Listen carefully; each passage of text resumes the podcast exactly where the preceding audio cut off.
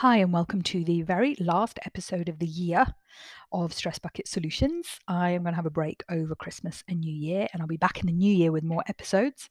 Um, but this is the last one of the year, so it's a bit of a Christmas message uh, as well. So I hope you're all looking forward to Christmas and whatever you are doing, however you are doing it, I hope you're going to have a good time. Hope you're going to take some time for yourself. Hope you're going to take some time. It's, it's that time of year, isn't it? The end of the year, we look back on the year and we start thinking, what have we achieved or what could we have done better? We start thinking about New Year's, Year's resolutions. And that's all well and good, but don't get stressed about this. Don't let your stress bucket overflow because mental fitness is a skill. It's a real skill that takes time. And this is where I think it's a really good time of year over Christmas before you start setting your New Year's resolutions to start thinking about the small steps you can take over the year and start taking and the small new habits that you can start to create that will help you to get mentally fit for this time next year. You know, it's just that time of year, isn't it? We just start thinking back, and it's good, but hopefully, you know, you might be off, or whatever you're doing, you're working or whatever. And it, it's been a hard year, you know, for lots of people. I know I've seen loads of people, obviously, in my one to one work with people helping you empty your stress buckets. But the one thing that keeps me going is that a lot of my clients, well, most of them, they learn, they learn how to do this for life. They've learned a new skill. And it's something that they will take forward now as well. Now, occasionally people need little top ups. That's not a problem. Life happens. And this is normally, you know, if, if lots of things have happened to a person that have been totally out of their control, you know, um, something's gone on with extended family, something's gone on with work, something's gone on with their health. But only a, a little top up session here and there is sometimes needed. But my aim for people is to get you to learn this skill how to keep mentally fit, how to understand how your brain works, and how to keep your stress bucket empty. So, over the next few weeks, while I'm taking a break and you won't get any more episodes, you might want to go back and listen to some other episodes. You might want to go back to brain basics. You might want to go back to solution focused techniques and when I talk about the formula. But all these things will be you taking small steps to go forward to think about how you're going to maintain your mental health over the next few years and keep going forward, just getting better and better and better where can you be this time next year? This time next year, where could you be if you started taking very, very small steps now? And that's all we're looking for really small steps.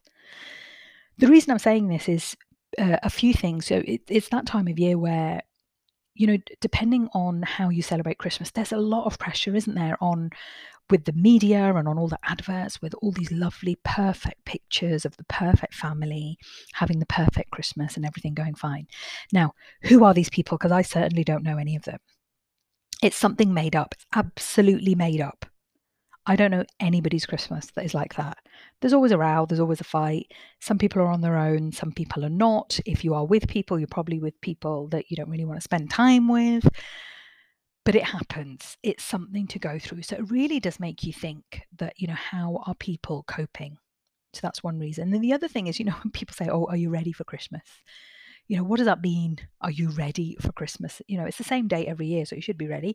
Um, but whatever that means you know do it in your way and own it.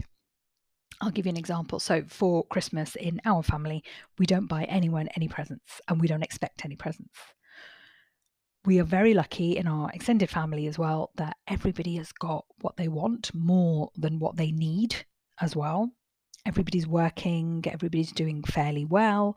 So nobody needs stuff, more stuff that will just either collect dust or it's not stuff that people need. It might be regifted or whatever. That's all stopped the children in our family their mums and dads buy them presents of course you know if that's what that's what they want to do. And it's i've heard you know it's a good way to keep them bribed for being good for at least for december that they're not going to get any christmas presents.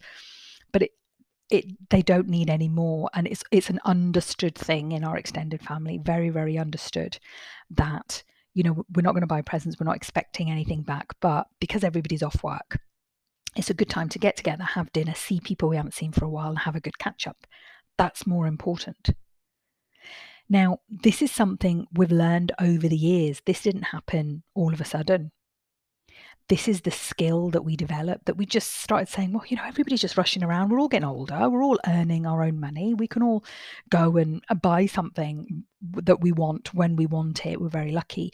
And the other thing is is the sales straight after Christmas. So why would you buy before Christmas when then it's half price in the sales afterwards? But those that's taken time to build that. That didn't just happen. So I've had friends say to me, "Oh, Gin, that sounds like heaven." that sounds really good that you don't do that and it's really nice and it's the meaning of christmas just to get together and not do any presents and don't get stressed and i've said yeah but it's taken a while to get there you know that just didn't happen one year or out of the blue slowly slowly it's occurred and the reason for that is to maintain everybody's mental health isn't it so for you to maintain your good mental health, have good mental fitness, it's those small steps that you can take. It's a skill that you need to learn. Start thinking about the small steps you can take towards better mental health. Start taking those now and start creating a habit because where can you be this time next year if you did that? If you were very consistent in the small steps you wanted to take about your personal boundaries, about how you want to react, your anger management if you get angry, your anxiety. What do you do for self care? How are you going to start putting that in the diary? What are you going to do about just it's the simple things? Let's keep it boring. I know everybody wants a hack or a you know a, um, a the latest app. What can help them? How are you going to sleep better?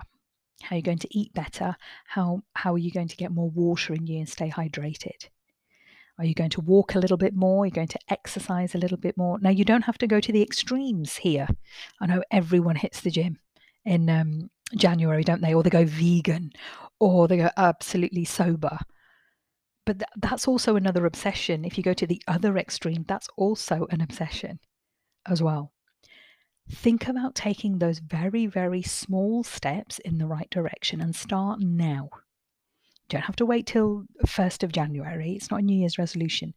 Start thinking about the small steps you can take that will maintain your mental fitness and layer it up. Once you've started, say, if I use some of the examples I just said, so if you said, right, I need to definitely start drinking more water, once you've got into a system of drinking more water, then start thinking about exercise. And that exercise starts small. You're going to take a walk around the block every day. If that's all you do, it's better than doing nothing. So start thinking about the tiny steps that you're going to do to build up that skill of mental fitness. And it begins in the physical as well. So I know I'm talking about mental health and keeping your stress bucket empty, but you know it's about positive activities, positive interactions, you know positive interactions are great. If there's people that you know you haven't seen for a while when can you put them in your diary over the year? Make arrangements to meet up for the weekend. What is it that you can do? Because the pressure that occurs over christmas for that one day to be absolutely picture perfect is way too much. It's really it's too much. It's just it's also very unrealistic.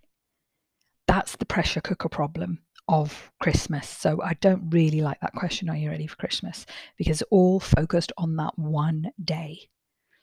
And nothing's like those adverts you see on, on the TV. Nothing. I, I don't know anyone like that.